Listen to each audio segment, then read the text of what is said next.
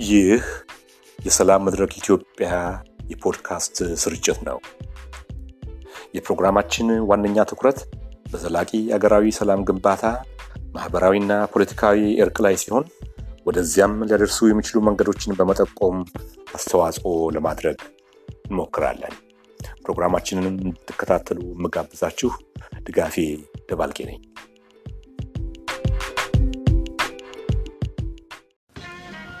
አድማጮቻችን ይህ አዲስ የጀመርነው ዳያስፖራው ምን ይላል የተሰኘው ዝግጅታችን ነው።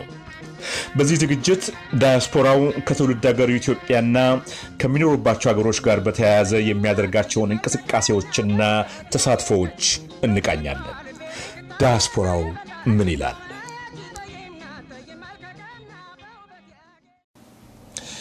የዛሬው ዳያስፖራው ምን ይላል ዝግጅታችን ትኩረት የህዳሴ ግድብ የዳያስፖራው ተሳትፎና የውጭ ሀገራት ተጽዕኖ የሚል ሲሆን በዚህ ጉዳይ ላይም የስራ ልምዳቸውንና እውቀታቸውን መሰረት በማድረግ ለምናነሳቸው አንዳንድ ጥያቄዎች መልስ እንዲሰጡን ሁለት እንግዶችን ጋብዘናል።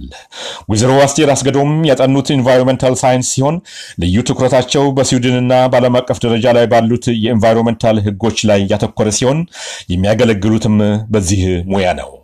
ወይዘሮ አስቴር አስገዶምን ያገኘናቸው በሚኖሩበት በስዊድን ሁለተኛዋ ከተማ በጎትንበርግ ነው። ዶክተር ጌቱ ቢፍቱ የ25 ዓመት ልምድ ያላቸው የውሃ ሀብት ኢንጂነር ሲሆኑ የውሃ ሀብት ልማት የቴክኒክና የስትራቴጂ ባለሙያም ናቸው። ከዚህ በተጨማሪም ከምህንድስና ጋር የተያያዙ የግድብ ደህንነት፣ የአየር ጸባይ ለውጥና የተለያዩ ፕሮጀክቶች በአየር ጸባይ ላይ ሊያደርሱ የሚችሉትን ተጽዕኖ በመገምገም በመረጃ የተደገፉ ትንበያዎችን ያቀርባሉ። ዶክተር ጌቱ በአሁኑ ወቅት በካናዳ ምዕራባዊ ግዛት በአልበርታ ከፍተኛ የውሃ ሀብት ኢንጂነር በመሆን ይሰራሉ። ዶክተር ጌቱ ቢፍቱን ያገኘናቸው በሚኖሩበት በካልጋሪ ከተማ ነው። ከዕለቱ እንግዶቻችን ጋር ወዳደረግነው ውይይት አስዋንና ህዳሴ በሚለው አጭር አተታ እንሸጋገራለን። እንደ አውሮፓውያን አቆጣጠር በ1936 አባታቸውን ተክተው በ16 ዓመታቸው የነገሱትንና የግብፅና የሱዳን ንጉሥ በመባል የሚጠሩትን ንጉሥ ፋሩቅን በወታደራዊ መፈንቅለ መንግሥት አስወግደው ከ1956 እስከ 1970 ግብፅን የመሩት ፕሬዚዳንት ጋማል አብደልናስር ታላቁ የአስዋን ግድብ በመባል የሚታወቀውን ለመገንባት የተጠቀሙበት ፖለቲካዊ፣ ስትራቴጂያዊና ወታደራዊ ስልት ዓለምን ወደ ከፍተኛ ቀውስ የገፋና እንደውም ወደ ሶስተኛው የዓለም ጦርነት እያስጠጋ እንደነበረ የታሪክ ዘጋቢዎች ይናገራሉ። በወቅቱ ቀዝቃዛ ጦርነት በእጅጉ የጦዘበትና በአሜሪካ የሚመራው የምዕራቡ ጎራና በሶቪየት ህብረት የበላይነት ስር የተሰለፈው አምባ በእጅጉ የተፋጠጡ መሆናቸውን የተገነዘቡት ፕሬዚዳንት ጋማል አብደልናስር ይህንን ውጥረት ለሀገራቸው ይጠቅማል በሚል ያሰሉበት መንገድ አደገኛ ብቻ ሳይሆን አንድ ዓመት የፈጀ ጦርነትም ቀስቅሶ ነበር። ለዚህ መነሻ የሆነው ዋነኛው ምክንያት የግብፁ ፕሬዝዳንት ለመላ የሀገራቸው ህዝብ የኤሌክትሪክ ኃይልና ብርሃን የማዳረስ ቁርጥ ዓላማ ይዘው ከመነሳታቸው ጋር ላቀዱት የታላቁ የአስዋን ግድብ ግንባታ የሚውል ገንዘብ ከአሜሪካ መንግስት ቃል ተገብቶላቸው ነበር። አሜሪካ የግድቡን ግንባታ በገንዘብ ለመደገፍ የፈቀደችበት አንዱና ዋነኛው ምክንያትም በሰሜን አፍሪካና በመካከለኛው ምስራቅ አገሮች የሶቪየቶችን መስፋፋት ለመግታት በሚል ነበር። ይሁን እንጂ ይህ የቃል ስምምነት መልክ ሳይዝና ገና በንጥልጥል ላይ ያለ እንደ አውሮፓውያን አቆጣጠር በሰፕቴምበር 27 1955 የግብፅ ፕሬዚዳንት ጋማል አብደልናስር በወቅቱ ከሶቪየት ህብረት ጎራ ከተሰለፈችው የምስራቅ አውሮፓ ሀገር ቼኮስሎቫኪያ የጦር መሳሪያ ለመሸመት መስማማታቸውን ይፋ አደረጉ። ከዚህም በተጨማሪ ግብፅ ለኮሚኒስት ቻይና እውቅና መስጠቷንም አሳወቀች። እነኚህ ሁለት የግብፅ ውሳኔዎች የአሜሪካንንና የምዕራቡን ዓለም መንግስታት በእጅጉ ከማሳሰብ አልፎ ያስቆጡም ነበሩ። ከዚህም የተነሳ በወቅቱ የአሜሪካ የውጭ ጉዳይ ሚኒስትር የነበሩት ጆን ፎስተር ድዌልስ የግብፅ አካሄድ የመንግስታቸውን አቋም የሚጻረር መሆኑን ከማሳወቅ ባሻገር ግብፅ በአሜሪካና በሶቪየት ህብረት መካከል ያለውን የርዕዮተ ዓለም ልዩነት ለራሷ እንደ ፖለቲካ ቁማር ማትረፊያ እየተጠቀመች ነው ሲሉም ከሰሱ። ከዚህም በመነሳት እንደ አውሮፓውያን አቆጣጠር በጁላይ 19 1956 የአሜሪካ የውጭ ጉዳይ ሚኒስትር አገራቸው ለአስዋን ግድብ ግንባታ ቃል የገባችውን ገንዘብ እንደማትሰጥ አስታወቁ። የአሜሪካ መንግስት ይህንን ይፋ ባደረገ ከአንድ ሳምንት በኋላም የግብፁ ፕሬዚዳንት ጋማል አብደልናስር ለ96 ዓመታት እንግሊዝና ፈረንሳይ በጥምረት ያስተዳድሩት የነበረውን የስዌዝ ካናል በመውረስ የግብፅ ንብረት አደረጉት። ይህንንም ተከትሎ ከተወረሰው የስዌዝ ካናል የሚሰበሰበው ገቢ ለአስዋን ግድብ ግንባታ እንደሚውልም ተናገሩ። ይህ ቅጽበታዊ ያልተጠበቀው የፕሬዝደንት ጋማል አብደልናስር እርምጃ እንግሊዝና ፈረንሳይን በእጅጉ አስቆጣ። ፈረንሳይ ቀድሞውንም ቢሆን ግብፅ በአልጄሪያ የሚንቀሳቀሱ ጸረ የፈረንሳይ ቅኝ ግዛት የሆኑ የነፃነት ታጋዮችን ትደግፋለች በሚል ስትከስ የቆየች ስትሆን የግብፅ የካናሉን የመውረስ እርምጃ ለወታደራዊ በቀል መልካም አጋጣሚ ፈጠረላት። በይፋ ከተመሰረተች ስምንት ዓመት የሆናት እስራኤል ደግሞ እንዲህ አይነቱን አጋጣሚ ትጠብቅ ስለነበረ በአጭር ጊዜ ውስጥ ኃይላቸውን በማቀናጀት እንግሊዝ፣ ፈረንሳይና እስራኤል በግብፅ ላይ የሶስትዮሽ ጥምር ወታደራዊ ዘመቻ ከፈቱ። በዚህ የሶስትዮሽ ወታደራዊ ዘመቻ ክፉኛ የተቆጡት የወቅቱ የሶቪየት ህብረት ፕሬዚዳንት ኒኪታ ሰርጌየቪች ክሩስቼቭ የኒውክሌር መሳሪያ ተጠቅመው ሶስቱን አገሮች እንደሚያጠቁም ዛቱ። ይህም ዛቻ በወቅቱ በቀዝቃዛ ጦርነት የተፋጠጡትን የምዕራብና የምስራቁን ጎራ ወደ ከፍተኛ ጥፋት ያደርሳል የሚል ስጋት ፈጠረ። ምንም እንኳ ውጥረቱ ወደ ዓለም አቀፋዊ ጦርነት ያመራ ባይሆንም በጦርነቱ በተሳተፉት አራት አገሮች ላይ በተለይም በግብፅ ላይ ከፍተኛ የህይወት መጥፋትንና ንብረት ማውደምን ያስከተለ እንደነበረ ይታወቃል። ይህ ከ1956 1957 ለአንድ ዓመት የዘለቀውና የስዌዝ ቀውስ በመባል የሚታወቀው ፍልሚያ ባበቃ በሶስት ዓመታት ውስጥ ግብፅ በሁለት ፐርሰንት ወለድ ከሶቪየት ህብረት በተገኘ የአንድ ቢሊዮን ዶላር ብድር የአስዋን ግድብ ግንባታን ጀመረች። በተጀመረ በ11 ዓመቱ ግድቡ ሲጠናቀቅ የወቅቱ የሶቪየት ህብረት መሪ የነበሩት ኒኮላይ ፓድጎርኒና ፕሬዚዳንት አንዋር ሳዳት ተገኝተው መርቀው ነበር። ግድቡ በይፋ ተመርቆ ከተከፈተ ከሁለት ወራት በኋላ ለግድቡ መገንባት ከፍተኛ የመሪነት ሚና የተጫወቱት ፕሬዚዳንት ጋማል አብደልናስርም ባደረባቸው የልብ ህመም አረፉ። ከላይ ለመጥቀስ እንደተሞከረው የአስዋን ግድብ ግንባታ በዓለም አቀፍ የጂኦ ፖለቲካዊ ሽኩቻ ውስጥ የተጫወተው ሚና ቀላል አልነበረም። ከዚህ ባሻገርም የብዙ ሰው ህይወት አጥፍቷል፣ ንብረት አውድሟል፣ ዓለማችንንም ወደ ጥፋት ጠርዝ ገፍቷታል። የዚህ ፕሮግራም አዘጋጅ በዝግጅቱ ሂደት ውስጥ በርካታ ሰነዶችንና ጽሑፎችን ለማገላበጥ ሞክሯል። በእጅጉ አስገራሚ ሆኖ ያገኘነው ግን ከተመለከትናቸው በርካታ ጽሑፎች ውስጥ አንድም ጊዜ የወንዙ 86 ፐርሰንት ምንጭ የሆነችው ኢትዮጵያም ሆነ የሌሎች አፍሪካ ተፋሰስ ሀገሮች ስም አልተጠቀሰም። እነኚህን ጽሑፎች ላነበበና ለገመገመ የአስዋን ግድብ ምስጢራዊ ከሆነ የውሃ ምንጭ የሚገነባ ይመስላል። ይህንን ከላይ የቀረበውን መረጃ መሰረት አድርገን የኢትዮጵያ ሕዝብ እየገነባ ወዳለው የህዳሴ ግድብ ስንመለስ የምንመለከተው ስዕል ከአስዋን ግድብ በገንዘብ ምንጩ በቀጠናው ላይ እና በዓለም ላይ ከሚያሳድረው ልዩ ተጽዕኖና ሌሎች ተያያዥ ጉዳዮች አኳያ ሙሉ በሙሉ የተለየ ሆኖ እናገኘዋለን። የህዳሴ ግድብ ለሀገራዊ ሰላም፣ እድገት፣ ልማት፣ ለቀጠናዊ ትብብር፣ ደህንነት በዓለም አቀፍ ደረጃ አብሮና ተባብሮ የመስራት ባህልን የሚያዳብርና የአንድ ሀገር ህዝብ ከድህነት ከረሃብና ከጉስቁልና ለመላቀቅ የሚያሳየውን ቁርጠኛነት ከመመስከር አኳያ ትልቅ አስተዋጽኦ ያለው ነው። ከዚህም ባሻገር የህዳሴ ግድብ ከሁሉም ኢትዮጵያ ላብ በተገኘ ገንዘብ እየተገነባ በመሆኑ ከማንም አገር ወይም ተቋም ተጽዕኖ የጸዳ ነው። በመሆኑም በአራቱም ማዕዘን ያለው የኢትዮጵያ ህዝብ ከተፈጥሮ የተለገሰውን ጸጋ ተጠቅሞ የማደግ ኑሮውን የማሻሻልና አገሩን የማበልጸግ ለድርድር የማያቀርበው ተፈጥሯዊና ህጋዊ መብት አለው። የታላቁ ህዳሴ ግድብን ጉዞ ለማዘግየት ለማሰናከልና ለማደናቀፍ መሞከር የአንድ መቶ ሚሊዮን ህዝብን ቁርጠኝነት በሙሉ እነት መገንዘብ ያለመቻል ነው። ከህዳሴ ግድብ ጋር በተያያዘ ለሚነሱ ማንኛውም አለመግባባቶች መፍትሄው አንድ ብቻ ነው። ይኸውም የአባይን ዋነኛ ምንጭ የሆነችውን አገር ኢትዮጵያን በማክበርና የማደግና የመበልጸግ ሙሉ መብቷን ተቀብሎ ወደ ንግግር መምጣትና በመከባበርና መግባባት ላይ የተመሰረተ መፍትሄ መፈለግ ብቻ ነው። ከዚህ ሌላ አማራጭ የለም፣ አማራጭም አይኖርም። ወደ ዋናው ውይይታችን ከመሄዳችን በፊት ሁለታችሁም ስራ እንደሚበዛባችሁ አውቃለሁ። ከዚህ ከበርካታ የስራ መደራረብ አኳያ ለዚህ ውይይት ጊዜያችሁን ሰጥታችሁ በዚህ መድረክ ላይ ስለተገኛችሁ በምስጋና ልጀምር።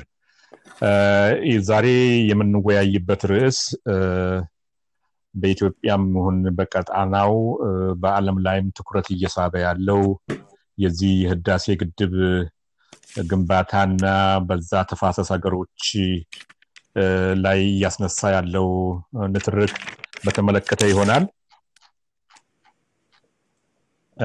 ያንን በተመለከተ እናንተ ከጀምሩ የምታውቁት ሂደትም ስለሆነ እና ከሙያችሁም አኳያ ብዙ መሰረታዊ እና ጠቃሚ የሆነ እውቀቶች ስላላችሁ በዛ ላይ ለአድማጮቻችን ከሚነሱ አንዳንድ ጥያቄዎች እና በእኛም መድረክ ላይ ከሚነሱ አንዳንድ ጥያቄዎች መልስ እንድትሰጡልን ነው በትህትና የምንጋብዛችሁ። ቅድም እንዳልኩት ምስጋና ላቅ ያለ ነው።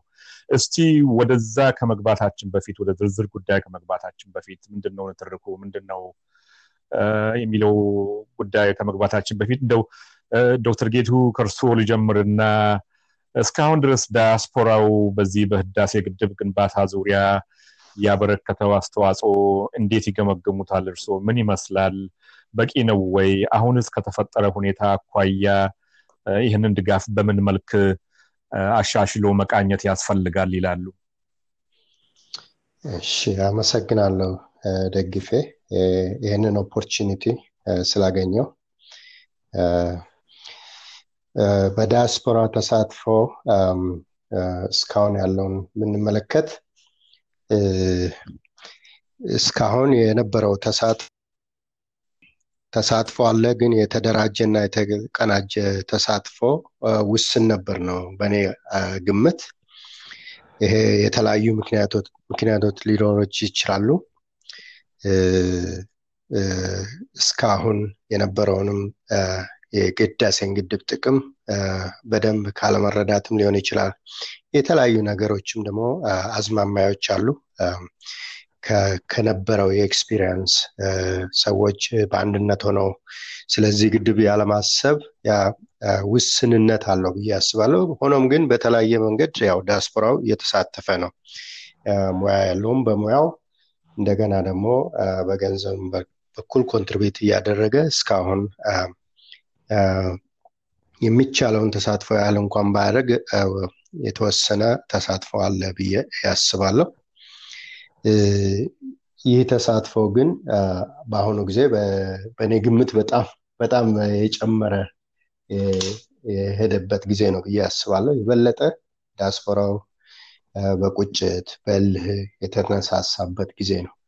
ምክንያቱም የግብፅ መንግስት ጋዜጠኞችም፣ ምሁራንም፣ ህብረተሰብም በተለያየ መንገድ በዚህ ግድብ ላይ በሚደረገው ስራ ላይ ከፍተኛ ጫና በማድረግ ሀሰተኛ ፕሮፓጋንዳ በመዝራት እውነት ያልሆነውን ይዘው በመነሳት ጫና እያደረጉ ሲሄድ ይህን ዲያስፖራውን በልመ እንዲነሳ አድርጎታል ማለት ነው እና ተሳትፎው አሁን እየጨመረ ነው ብዬ አስባለሁ። ወይዘሮ አስቴር እኔም በማመስገን ልጀምር። ይህን እድል ሰጥታችሁ ሀሳቤን እንድሰጥ ስለፈቀዳችሁልኝ አመሰግናለሁ። የእኔ ትንሽ ለየት ያለ እንትን ሀሳብ ነው ያለኝ በተለይ የዲያስፖራው ተሳትፎ ላይ እንግዲህ እኔ የማስታውሰው መጀመሪያ ላይ ይሄን ግድብ ሊሰራ ተብሎ አናውንስ ሲደረግ በጣም ነበር የተደሰት ነው። እዚህ በተለይ ያለሁበት ከተማ ያለን የተወሰኑ ጓደኞቼ ጋር ተደዋውለን የተነጋገርነውን አስታውሳለሁ እና እንግዲህ በልጅነት ሁላችን የምናስታውሰው ስለ አባይ ሁልጊዜ የወቀሳ ዘል ትርክት ነው የነበረው። አባይ ምን ጠቅሟል ሀገሩ የሚል አይነት ትርክት ብዙ ጊዜ ትልቅ ሀብት እንደሆነ ግን ሀገራችን ልትጠቀምበት አለመቻሏን በግልጽ ባይነገርም ቁጭት አለ ጀርባው ላይ የኛ አቅም ማነስ አለ ጀርባው ላይ እና በጣም ትልቅ ቁጭት እንዳለኝ እኔ ራሴ የገባኝ announce የተደረገ ጊዜ ነው። ይሄ ግድብ ይገደባል ተብሎ announce የተደረገ ጊዜ በቃ ለመጀመሪያ ጊዜ የሆነ ተስፋ የሚሰጥ ነገር ውስጤ ላይ አደረ ማለት ነው። ምክንያቱም እስከዛ ጊዜ ድረስ ባለፈው የነበረው የኢህአዴግ መንግስት ኢትዮጵያ ትልቁ ምንድነው ትልቁ ጠላታችን ድህነት ነው በሚል መርህ በሀያ አምስት ኢትዮጵያ middle income ሀገር እናረጋታለን ምናምን የሚባል እንደ ፕሮፓጋንዳ መወስደው የነበረ እንትን ነበር እና ለመጀመሪያ ጊዜ ግን ይሄንን ግድብ announce ሲደረግ እና capacity ው እንትን ሲሉ ለመጀመሪያ ጊዜ በቃ እንትን አደረብኝ ማለት ነው። ይሄ ተስፋ በቃ ይሄ ከድህነት እናወጣታለን የሚሉት ያሉ ነገር እውነት ሊሆን ነው ወይ የማለት አይነት ተስፋ ማለት ነው። እና በጣም ነው ደስ ያለን ከኔና ጓደኞቼ። በዛ አጋጣሚ ዶክተር ጌታቸውን እዚህ አውቀው ስለነበረ ደወልኩና ለምን የሆነ የምንረዳበት መንገድ mobilize አናደርግም? ብዙ ሰው ደስ ብሎታል እዚህ እና የምንችለውን ለማድረግ ለምን እንትን organize አናደርግም? ይሄ 2012 ማለት ነው። እና በጣም ጥሩ ሀሳብ ነው አለኝ። ግን በቃ ሀሳብ ብዙም አልሄድንበትም። ከአመት በኋላ ይመስለኛል ከነ ዶክተር በላቸው ጋር ተነጋግሮ አሁን በቃ initiative ጀምረናል እና join አርጊን አሉኝ። ያ እንቅስቃሴ እንግዲህ ሶስት አራት ሁነን ጀመር ነው። ኢብሳ የሚለው ማህበር የተመሰረተው ያኔ ነው እና ከዛ ጊዜ ጀምሮ ብዙ እንቅስቃሴ ተደርጓል። በግልም እንደዚሁ እንደ community በአጋጣሚ የኢትዮጵያ እኔ ያለሁበት ከተማ የኢትዮጵያን community ሊቀመንበር ነበርኩኝ በዛን ጊዜ እና እዚህም mobilize ለማድረግ ሞከርን። በተለይ በተለይ በምሁራኑ በኩል በሙያው ላይ ልምድ ያላቸው እውቀት ያላቸውን ሰዎች ለማሰባሰብ ብዙ ብዙ ጣርን። በአጭር ጊዜ ውስጥ በጣም ስሜቱ ስለነበረ እና ሰው በቃ በጣም በተስፋ ስለተነሳሳ በአጭር ጊዜ ውስጥ ወደ መቶ ሰባ ምሁራን ነበር ያሰባሰብ ነው ሶስቱን ጀምረን ማለት ነው እና በጣም ደስ የሚል እንትን ነበረ። በኮሚኒቲውም በዛ በኩል በኮሚኒቲውም እዚህ አሁን ጋተንበርግ የሚባል ሁለተኛ የስዊድን ሁለተኛ ከተማ ነው የምኖረው። በቃ ብዙ ሰው ደስ ብሎት መንቀሳቀስ ጀመርን ማለት ነው። በኋላ ግን ነገሩ እንትን ይሄ የፖለቲካ ሁኔታ እየገባ ነገሮች ወደ ኮንፍሊክት አዘል እየሄዱ መጡ ማለት ነው። ለምሳሌ የማስታውሰው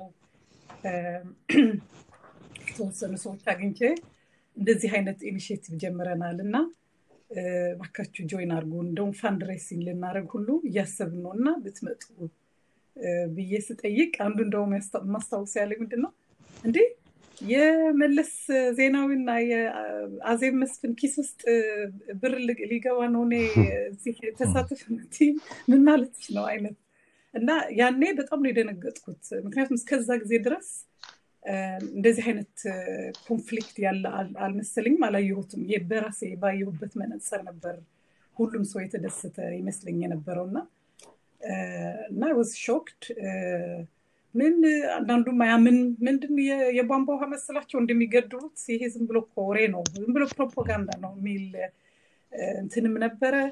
በዛ ምክንያት ሁሉም እንደማይደግፈው ገባኝ ማለት ነው። በተለይ ደግሞ በግልጽ ሁሉም እንደማይደግፈው ያየነው። fundraising አድርገን ከ almost ስካንዲኔቪያን ሙሉ ተሰባስበው ሌሎች ኢትዮጵያውያን መጥተው ረብሻ ጀመሩ ማለት ነው። እዛ ኤምባሲው ነበር የመጣው። በኤምባሲው ጋር ተሰባስበን ነበር የከተማውን ያ ያለው ተሰብስቦ fundraising ለማድረግ ማለት ነው። ግን ከጅምሩ በቃ ወንበር መሰባበር፣ እቃ መሰባበር፣ ስድብ ምናምን ሲጀመር ፖሊስ ተጠራ። በሄሊኮፕተር የተገላገልነው ማለት ይቻላል።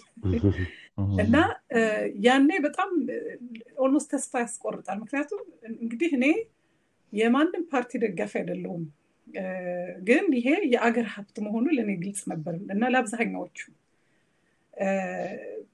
መለስ ዜናዊ ሆነ ማን የሰው ልጅ ነው። ሰው ልጅ ደግሞ ለዘላለም አይኖርም። ሁላችን አላፊዎች ነን። አሁን የምንሯሯጠው ማህበር መስርተንም የሆነ ነገር ትተን ለመሄድ ብለን ነው እንጂ እኛ ለዘላለም ኖረን የምንጠቀምበት ነገር ሆኖ አይደለም። ስለዚህ ይህንን እንዴት አያዩም የሚል ቁጭት ሁሉ ያድርብኝ ጀመር ማለት ነው። ግን እንግዲህ ሁሉም እንደየራስ መነጽር ስለሚያይ ከዛ ጊዜ ዝም ብለን እንትን ማድረግ ጀመርን ማለት ነው። በተቻለን በቃ public ላይ ሳይሆን በቃ አሁን ለምሳሌ የኢፕሳ በቃ እርስ በርሳችን እየተገናኘ ብዙም publicity ትኩረት አልሰጠንም። ያ ስራው ላይ ነበር focus ያደረግነው እና የዳያስፖራ ተሳትፎ ይሄ ነበር ይመስለዋል። ሌላ ማስታውሰው እንደዚህ ኖርዌይ fundraising ኦስሎ ላይ ተደርጎ ሂደን ቲማቲም እና እንቁላል የተወረወረብን ማአት ተሰብስቦ ማለት ነው። እናንተ እናንተ ሆዳሞች፣ እናንተ እንደዚህ፣ እናንተ እንደዚህ እንዴት ወንድሞቻችሁ እዛ እየታሰሩ እናንተ እዚህ ይሄን በቃ እንግዲህ እኔ በእኔ አመለካከት በትክክል ድህነት ነው የኛ ጠላት ብዬ አምን አምናለሁ። አሁንም አምንም ነበር እና ያ ሁሉ የሚያፋጀን የነበረው ራሱ ድህነት ነው ብዬ ስለማምን እንግዲህ እኔ በአቅም የምታገለው የነበርኩት ድህነቱን ነው እና ይህንን ለማስረዳት ሞክር ግን it was meaningless anyway እንደዚህ አይነት ትዝታ ነው ያለኝ አሁን የዲያስፖራው እና በተቻለ መጠን በገንዘብም በተለያየም የሚያግዝ በሞራልም የሚያግዝ ነበረ። በዛው ልክ ደግሞ በጣም የሚቃወም ነበረ ነው ነው የኔ እንግዲህ ትዝታ። ወይዘሮ አስቴር ሁለታችሁም ዶክተር ጌቱም ወይዘሮ አስቴርም በተደጋጋሚ የተጠቀማችሁበት ቃል ቁጭት የሚል ነው። ቁጭት የሚለውን ደጋግማችሁ አንስታችሁታል። ወይዘሮ አስቴር አሁን የፖለቲካውን dimension የፖለቲካውን አቅጣጫን በተመለከተ አንስተዋል። ምናልባት በዛ ጉዳይ ላይ ኋላ ላይ እንመለስበታለን። እስቲ ቁጭት ወደሚለው እንመለስ። ቁጭት ማለት ዝም ብሎ የአባይ ጉዳይ ብቻ ሳይሆን ከልጅነታችን ጀምሮ ሁላችንም ኢትዮጵያ በተፈጥሮ ሀብት የተባረከች ሀገር ናት። ብዙ ነገር አላት፣ ብዙ ማዕድን አላት፣ ብዙ resource አላት እየተባል ነው ያደግነው። አሁን ዶክተር ወይዘሮ አስቴር እንደሚሉት ደግሞ ያ የድህነት ቁጭትም አለ፣ ከውጭ ምግብ የመጠየቅ እርዳታ የመፈለግ። እስቲ እናንተ እንደው መጀመሪያ ከዶክተር ጌቱ ሊጀምርና ያ ቁጭት በወጣትነት ዘመን ያ ቁጭት መለስ ብለው ሳያዩት ዛሬ ከዛ ቁጭት ጋር ምንድን ነው ቁርኝቱ ይሄ የህዳሴ ግድብ የሚባለው ነገር እርስዎ ሙያተኛው ነው በዚህ ጉዳይ ላይ። ያንን ቁጭት ምን ያክል ሊፍቅ ይችላል? ምን ያክል ሊቀርፍ ይችላል ብለው ያስባሉ? ዶክተር ጌቱ ከርሶ ልጀምር። እሺ አመሰግናለሁ። አሁን ወይዘሮ አስቴርም እንደተናገረች የድህነቱ ቁጭት እንዳለ ነው ማለት በሀገራችን።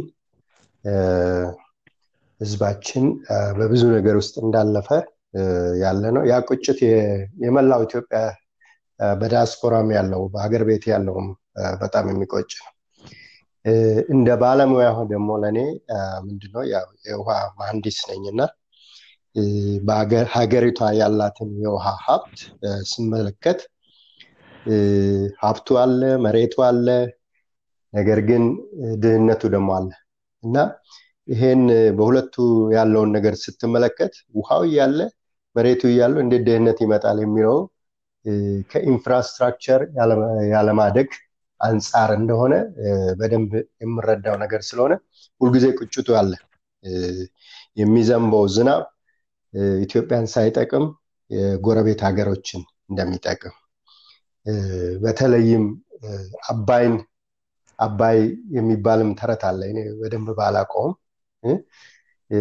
አባይ ዝም ብሎ አፈራችንን ይዞ እንደሚሄድ ለሀገሪቷ ምንም እንደማይጠቅም ያ ሁሉ ቁጭት አለ እና ሀገራችን develop ብታደርግ irrigation develop ብታደርግ ግድብ ብትሰራ በሀገሪቷ ላይ ያለው ጨለማ በሀገሪቷ ላይ ያለው ድህነት መቅረፍ ይችላል በሚል እሳቤ ቁጭቱ አለ።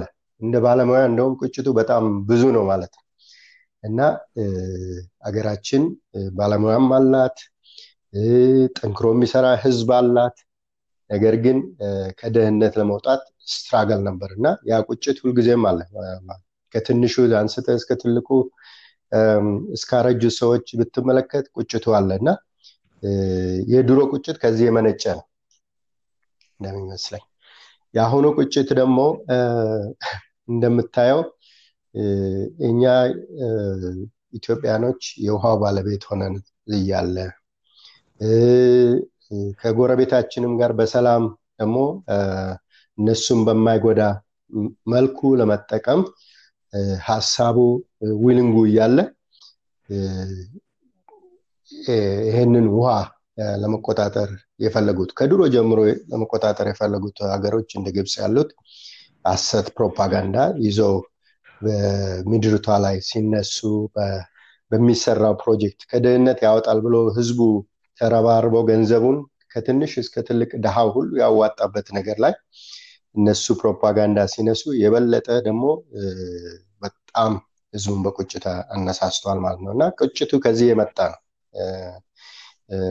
ከድሮም ያለው የድህነት ከድህነት መውጣት የሚለው አለ። አሁን ደግሞ የውሸት ፕሮፓጋንዳ በሀገሪቷ ላይ ሀገሪቷን የበለጠ ከተለያዩ ሀገሮች ጋር ለማለያየት እንደ አመፀኝነት ሀገር አድርጎ በማቅረቡ ይሄ ትክክል እና የዓለም ህዝብ ህዝብም ይሁን መንግስት እውነቱን መረዳት እንዳለበት በዚህ ግድብ ደግሞ ምንም ያህል የፈለገው ፕሮፓጋንዳ ተደርጎ fund በ international organization ህዝቡ ራሱ ይህንን ግድብ መስራት እንደሚችል በማሳየት ባለንበት ሰዓት ላይ እንደዚህ አይነት ነገር ሲሆን ከፍተኛ ቁጭትን ያስኬዳል ማለት ነው። እና ቁጭቱ ከዚህ የመነጨ ነው ይላል። ወይዘሮ አስቴር? እንግዲህ በብዛት ዶክተር ጌቱ ገልጾታል። ቁጭቱ እንግዲህ እንግዲህ ድህነት እኔ አሁን በወሎ ነው ያደግኩት በልጅነቴ እና የሰባት ሰባቱ የኢትዮጵያ ሰባት ሰባት ሰማንያ አምስት በፈረንጆች ድርቅ አስታውሳለሁኝ። እና እስከዛ ጊዜ ድረስ በትክክል ድህነት ምን እንደሆነ አላቅም ነበር። በዛን ሰዓት ግን አፍጥጦ ነበር የመጣው እና እስከዛ ጊዜ ድረስ እንደውም ለምለሙ ሀገራችን ሀብታም ሀገራችን ኩሩ ህዝብ ምናምን የሚለው ብዙ positive የሆነ ትርክት ነው ሲነገረን የነበረው እና ድሃ መሆናችንን ራሱ አናቅም ነበር። አላቅም ነበር እንግዲህ ለሁሉም ባልናገር። የሰባ ሰባቱ ድርቅ ግን ግልጽ አድርጎታል። በቃ ድሃዎች እንደሆነ ራቁታችን ነው ሁሉን ነገር ያሳየን ማለት ነው። እና እንደዛ ሆኖ ግን የተፈጥሮ ሀብቶች እንዳሉን የተለያዩ ማዕድናዎች የተለያዩ የውሃ ሀብት የተለያዩ ለምለም አየሩ መልክዓ ምድሩ ራሱ ሀብታም እንደሆነ እየተነገረን በተቃራኒው ደግሞ ያንን ማነጅ ማድረግ ባለመቻላችን ድህነት ላይ እንዳለን እና እንግዲህ በተለይ በተለይ እያደግን ስንመጣ ከኛ ያልተሻሉ አገሮች የእኛን ያህል የተፈጥሮ ሀብት የሌላቸው አገሮች በጣም የበለጸጉ ሆነው ስናይ ያ ቁጭት ያሳድራል። ያ የሚያሳየው የሆነ inherent የሆነ ችግር በተለይ ሰው ላይ ህብረተሰቡ ላይ እንዳለ የሚያሳይ ነው። እና finally እንደዚህ አይነት leading ማለት የሚመራ ድሃዎች ነን። በነገራችሁ ላይ አሁን እኔ የማስታውሰው ግልጽ በደርግ ጊዜ ነው ያደግኩት። ድሃዎች ነን የሚባል ወሬ እኔ ሰምቼ አላውቅም። ድሃዎች ሀብታሞች እንደሆነን ኩሮዎች እንደሆነን ነበር ሲነገር የነበረው እና እሱ የራሱ የሆነ ጥሩ ገጽታ አለው። በማንነታችን ኮርተን ማንነታችን አውቀን በማንነታችን ሳናፍር እንድናድግ አድጎናል በዛው ልክ ግን ድህነታችንን በትክክል እንዳናየው ደግሞ መጋረጃ ሆኖናል ባይነኝ እና የኢህአደግ መንግስት መጥቶ ናረቲቡን እንትና ቀየረው ማለት ነው። አሁን እኛ ድሆች ነን። ድሆች ነን። ህዝቡ ደግሞ በስቷል ስለዚህ ይሄ በቃ ማለት መሬት ላይ የሌለ እንትን እውነታ ተመርኩዘን መቀጠል አንችልም። ስለዚህ ዋናው ጠላታችን ድህነት ነው። ድህነት ማጥፋት እናተኩር የሚለው ትርክት ላይ እንደዚህ አይነት በተግባር የተደገፉ ነገሮች ሲመጡ እንትን ይላል። ሌሎችም ብዙ የሚከሰቱ አካባቢው ላይ የሚከሰቱ ነገሮች ነበሩ እና ከዛ ከሰማኒያ አምስት በፈረንጆች አቆጣጠር በደረሰው የድርቅ ሀፍረት እንድንከናነብ ተደርገን አንገታችንን እንድንደፋ ያደረገን ክስተት እንደገና እንደ አንገታችንን ቀና እንድናደርግ አርጎልናል ባይ ነኝ። በተለይ እዚህ የ international community ላይ ስለ ኢትዮጵያ አንስተን ስናወራ አሁን ስዊድን መጀመሪያ እንደመጣሁ አብዛኛው ሰው ከኢትዮጵያ ነው የመጣሁት ስላቸው በጣም ነበር የሚደነግጡት። ምክንያቱም የሚጠብቁት እንደዚህ ኩስስ ያለ በቃ በረሃብ የተጎዳ ምናምን ሰው ነው የሚጠብቁት። እና እንደዚህ normal ሰው ሲያዩ ብዙ ጊዜ ይጠይቁኝ ነበር፣ እንዴት ነው? በረሃብ አልተጠቃሽም እንዳንቺ ምናምን።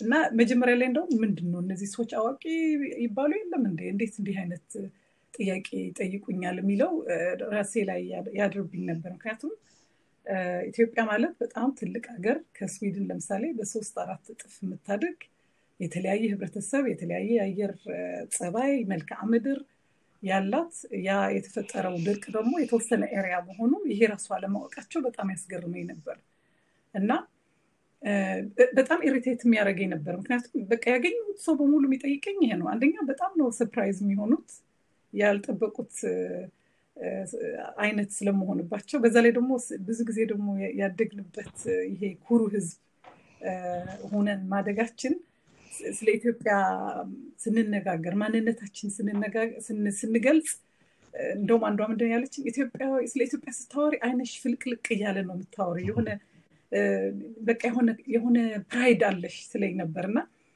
አብዛኛዎቻችን እንደዛ ሁነን ሲያዩን surprise ያደርጋቸዋል። በተጨማሪ እኛ ደግሞ ለራሳችን ያለን image የተለየ ስለሆነ irritate ያደርገናል። እንደዛ አይነት እኛን ዝቅ የሚያደርግ ትርክት ይዘው ሲመጡ ማለት ነው እና አልገባኝም ነበር። ግን ከተወሰነ ሁለት ዓመት እንደተቀመጥኩ ይመስለኛል የሆነ documentary TV ላይ አየሁኝ። ይሄ Live Aid የሚል documentary ምናልባት እናንተ ማየታችሁ ይሆናል። ለመጀመሪያ ጊዜ ያገኘሁት ሰው በሙሉ ለምን እንደዛ እንደሚጠይቀኝ ገባኝ። ምክንያቱም በጣም powerful የሆነ እንትን campaign የተደረገው በዛን ጊዜ እንደምታውቁት የቀዝቃዛ የዓለም ጦርነት ነበር።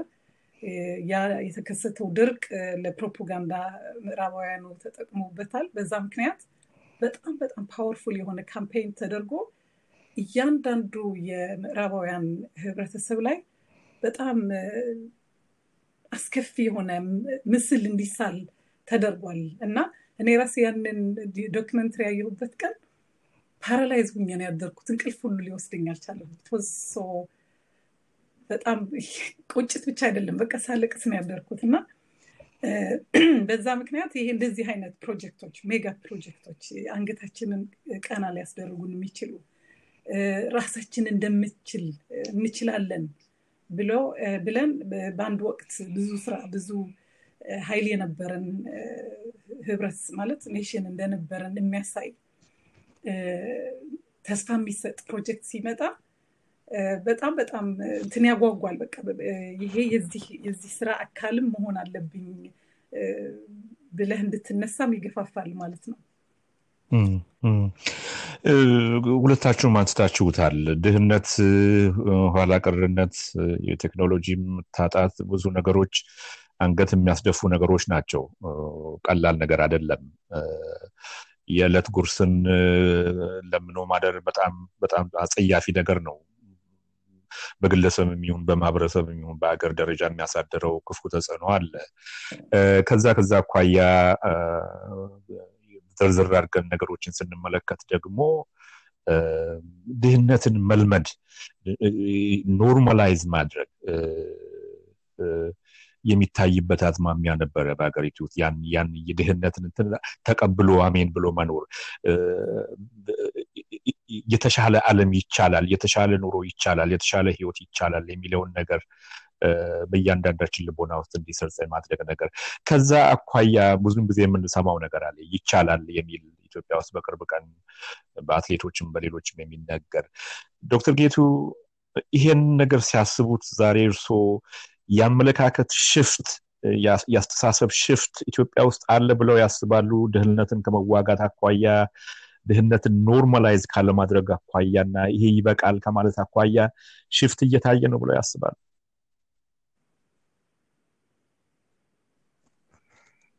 ዶክተር ጌቱ ይሰማል? ወይዘሮ አልማዝ እርስዎ ከእርሶ ልጀምር አለሁ ወይ ወይዘሮ አስቴር ይቅርታ። ምንም ችግር የለም። በደንብ በደንብ እንጂ አሁን እኔ በየጊዜው ሄዳለሁ ኢትዮጵያ። የእኛ generation እና የአሁኑ generation በቀጥታም ግንኙነት ስላለኝ አያለሁኝ ልዩነቱ። አንደኛ የትምህርት እንትኑ የትምህርት ሽፋኑ በእርግጥ ጥራት ጥራቱ ላይ ብዙ discuss መደረግ ይቻላል። ግን የትምህርት ሽፋኑ ከነዛ privilege ከነበሩት ለትምህርት እድል ከነበራቸው ወጣቶች በበለጠ አብዛኛውን የህብረተሰቡ ልጅ ለማዳረስ ሞክሯል እና አሁን በብዛት ድሮ የገበሬ ልጆች በተወሰኑ እንደዚህ አቅም ያለው ገበሬ ስንቅ አሸክሞ ከተማ ልኮ የሚያስተምራቸው ብቻ ነበር እንግዲህ የገጠር ልጆች ትምህርት ላይ የሚሳተፉ የነበሩ። አሁን ብዙ እንግዲህ ሰማንያ percent የህብረተሰባችን አካል የሚኖረው ገጠር ላይ ነው እና ከዛ አካል አሁን አብዛኛው ወጣቱ ተምሯል እና ያ ራሱ completely የ mindset shift እንዲመጣ አድርጓል። ከተማ መጥተው ብዙ ነገር ያያሉ። አብዛኛዎቹ ደግሞ ጉጉትም አላቸው። በቃ ተምረው የተሻለ ህይወት ከወላጆቻቸው የበለጠ የተሻለ ህይወት ለመኖር ጉጉትም ፍላጎቱም ጥረቱም ስላላቸው ብዙ ጥሩ ቦታ የደረሱ በተለይ አሁን እኔ ያደግኩበት አካባቢ ራያ የሚባል area ነው። በግልጽ ማለት አሁን እኔ ባደግኩበት ጊዜ እከሌ የሚባል አንድ ለስም የምንጠራው PhD ያለው ወይ ደግሞ ማስትሬት ያለው ይቅርታ ሰው አላስታውስም። አሁን ግን አሉምናይ ሁሉ አለን እና እስከ አንድ ሺ አምስት መቶ የሚሆኑ እዛ አሉምናይ ላይ ከሁለት ዲግሪ በላይ ያላቸው። ቢያንስ አንድ ዲግሪ ብዙ ባለ ፒኤችዲዎች የተለያየ እንትን የተለያየ የዓለም ድርጅቶች ሳይቀር ኢትዮጵያ ውስጥ በተለያየ ትምህርት ተቋማት በተለያየ የመንግስት መስሪያ ቤት የግልም እንደዚሁ። ከዛ አልፎ ተርፎ ዓለም ላይ ራሱ በተለይ IT እንትን ላይ የተለያየ ተቋማት ላይ ገብተው እያገለገሉ ያሉ በዚህ ባለፉት ሰላሳ ዓመት የመጡ ወጣቶች ማለት ናቸው። እና በጣም በጣም vibrant የሆኑ በጣም brilliant የሆኑ ሌላ አይነት አመለካከት ያላቸው እኛ ካደግንበት ማለት ነው። እና አንዱ ትልቁ driving force ኣቸው of course የድህነትን በቃ ከድህነት ፈንጥቀው ለመውጣት ነው። እና ያ ትልቅ ለውጥ አለ። እኔ ካለምንም ጥርጥር አይቼዋለሁኝ በብዙ መንገድ ማለት ነው። ዶክተር ጌቱ ይሰሙኛል? ይሰማለሁ። ይቅርታ ቅድም እየሰማው ነበር፣ ግን ልናገር ስል እናንተ አትሰሙኝም ነበር። ጥያቄን ሰምተውታል? ሰምቻለሁ። ወይዘሮ አስቴር በጣም ጥሩ አድርገው ገልጸውታል። በኤዱኬሽን በኩል ያሉት ተጨማሪ እኔ መጨመር የምችለው እዛ ላይ የሀገሪቷም እድገት ወሳኝነት አለው ብዬ አስባለሁ። ማለት በፊት የነበረው ህዝብ experience ምንድነው? ዝናብን ጠብቆ እርሻን የሚያርስ ህዝብ፣ የአየሩም ጠባይ ደግሞ በጊዜው ምንም አይነት ለውጥ የሌለው እና ያው ማምረት ለአቅም የሚሆነውን ነገር ማምረት የሚችል ማለት ባለው ኑሮ ስታንዳርድ በዛ ሰዓት ማምረት የሚችል ነገር አለው ብለን እናስባለን። አሁን የሰባ ሰባቱ ድርቅ አንዱ ማንቂያ ነው ለመንግስትም ለህዝብም የአስተሳሰብ shift እንዲመጣ ማለት ነው። በተጨማሪ ደግሞ society እያደገ ሲመጣ population እየጨመረ ሲመጣ survival አይደለም survive ለማድረግ የተሻለ ስራ መስራት አለብን። አሁን ለምሳሌ እንደ ምሳሌ ሊሆነን የሚችል ወይዘሮ አስቴር በገለጸችው ላይ ብዙ ሰዎች ተምሮ የስራ ፈጣሪዎች መሆን አለባቸው። ምክንያቱም ሀገሪቷ accommodate ከምታደርገው በላይ ወይም በመንግስት ውስጥ ገብቶ ከሚሰሩት በላይ የራሳቸው ግል የግል ስራ ፈጥሮ መስራት አለበት እንዳለበት የአሁኑ population ያውቃል ወጣቱ። ስለዚህ ብዙ ነገሮችን ፈጠራ ውስጥ ይገባሉ። ሲማሩም ብዙ ነገሮችን ይማራሉ።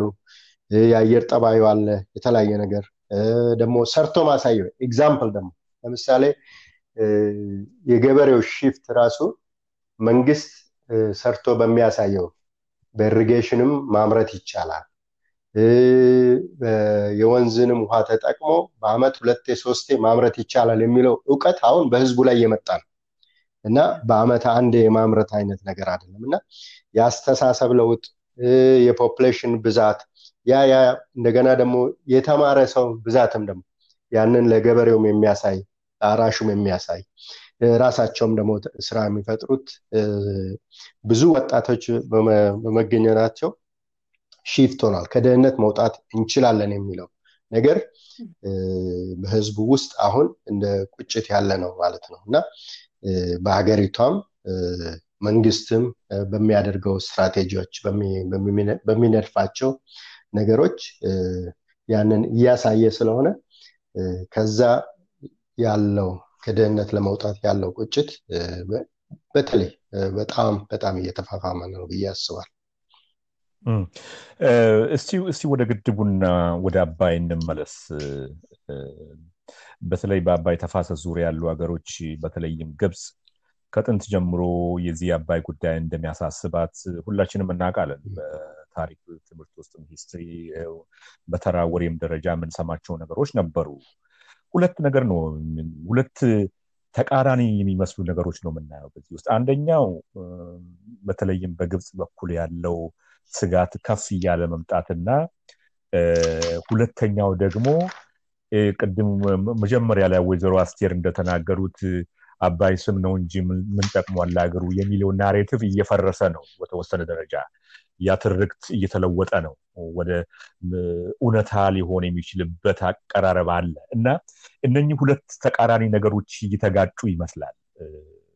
እንደው ብለን ወጣ ብለን ስንመለከተው የመጀመሪያውን ጉዳይ ነካክታችሁታል። የአባይ መገደብ የውሃ ሀብቶችን መጠቀም ሪሶርስን መጠቀም እና ሀገሪቱን ማሳደግ ማዳበር ምን ያክል አስፈላጊ እና በህዝቡም ውስጥ ቁጭት እንዳለ ተናግራችኋል።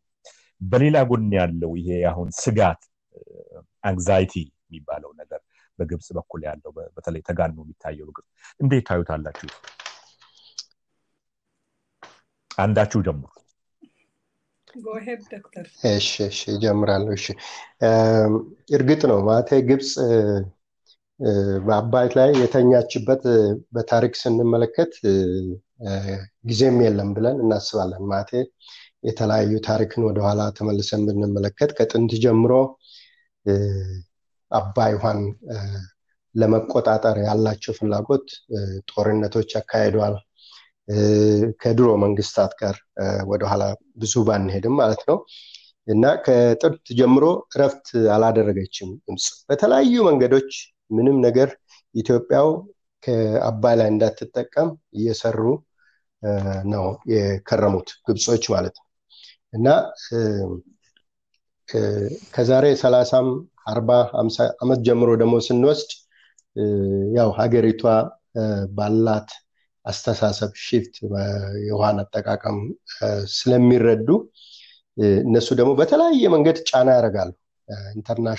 international የሆኑ ተቋማት ላይ በዲፕሎማሲ በተለያዩ መንገዶች በኢትዮጵያ እድገት ላይ እንቅፋት ሆነ ሰርቷል እኛን በማከፋፈል እንዳንስማማ አንድ እንዳንሆን የእነሱ ህዝብ በላይ አንድነት እንዳለው እኛ እንዳንሆን እነሱ ያልገለበጡ ድንጋይ የለም ብዬ አላስብም ግብጾች። በተለይም ካለፉት ሰላሳ ዓመቶች የአባይ ተፋሰስ ሀገሮች የሚባሉት ያው ድሮ ግብፅና ሱዳን የተፈራረሙበት በቀኝ ግዛት ጊዜ የተፈራረሙበት ህግ ከእንግዶቻችን ጋር ያደረግነው ውይይት ክፍል ሁለት ከዚህ ሙዚቃ በኋላ ይቀርባል ያለው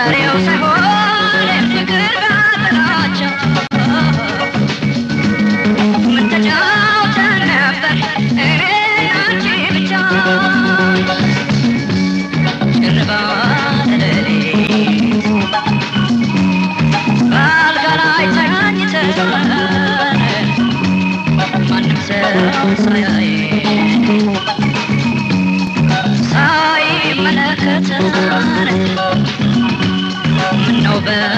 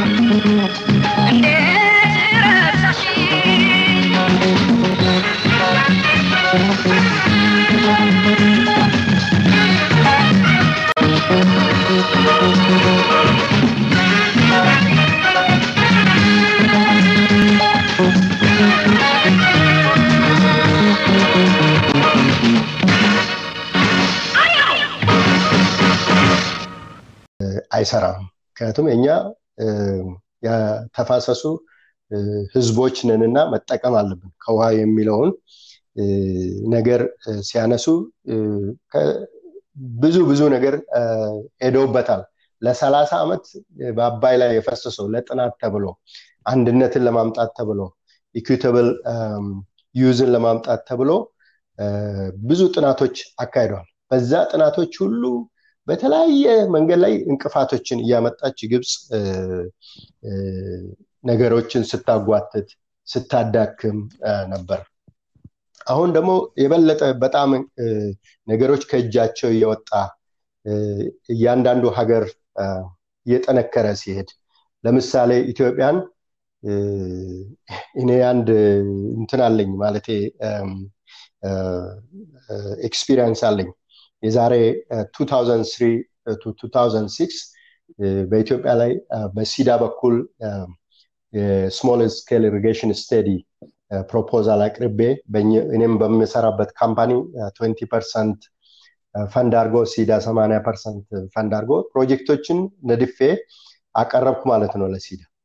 immediately በአባይ ተፋሰስ ውስጥ ያሉትን ጥናቶች reject ነው ያደረጉት እና ሌሎችን ነው ፈንድ ያደረጉት። ያ ደግሞ እንግዲህ በሲዳ ውስጥ የሚሰሩ የነሱ ሀገር የሆኑ ዜጎች አሉ። እኔ የማውቃቸው ሲዳን የሚመሩ የነበሩ በዛ ሰዓት ነው። እና በተለያየ መንገድ ሲዳ ማለት Canadian International Development Agency ነው የካናዳው ነው። Canadian International Development Agency think የስዊድንም ሲዳ ነው የሚባለው አሁን Global Affairs Canada ሆኗል እዚህ። እና በዛ ምክንያት አስራ ሁለት ፕሮጀክቶችን አቅርቤ ሶስት ፕሮጀክቶች ብቻ ነው approve የሆኑልኝ ማለት ነው። እና በዛ በዛ መንገድ ብዙ ለፍቷል። እንደምናውቀው በ Nile Basin Initiative ላይ የነበረውን በደንብ ተጽፎበታል። ግልጽ ያለ ገሃድ ነው። principle of cooperative framework ላይ ብዙ ከሄዱበት በኋላ signing ratify አድርጎ sign በሚያደርጉበት ሰዓት ሁለቱም ከዛ ነገር ወጡ። ምክንያቱም veto power ሊኖረኝ ያስፈልጋል በማለት ማለት ነው በኋላ እና ኢትዮጵያ ይሄንን ሁሉ አልፋ ግድቡን በራሷ ህዝብ እሰራለሁ። በቃ international organization fund ማድረጉን ከዘጉ ብለው ይሄን እዚህ ደረጃ ስለደረስ አሁን የመጨረሻ መሟሟት ነው የነሱ ያንን ያመጣው። እና እኔ personally ማለት እንደ ባለሙያም የግብፅ ስጋት የአባይ ግድብ ብቻ አይመስለኝም በዚህ ሰዓት የአባይ ግድብ ግብፅም እንደምትረዳው international organization ም እንደሚረዳው ግድብ መገደብ ውሃው በተርባይኑ አልፎ ወደ ታች ነው የሚሄደው። ያለው effect minimal ነው very minimal ምናልባት በ filling ላይ ያው በዛ minimize ማድረግ ነው እንጂ። የነሱ ግን ከዛ ያለፈ ነው ሂሳባቸው ማለት።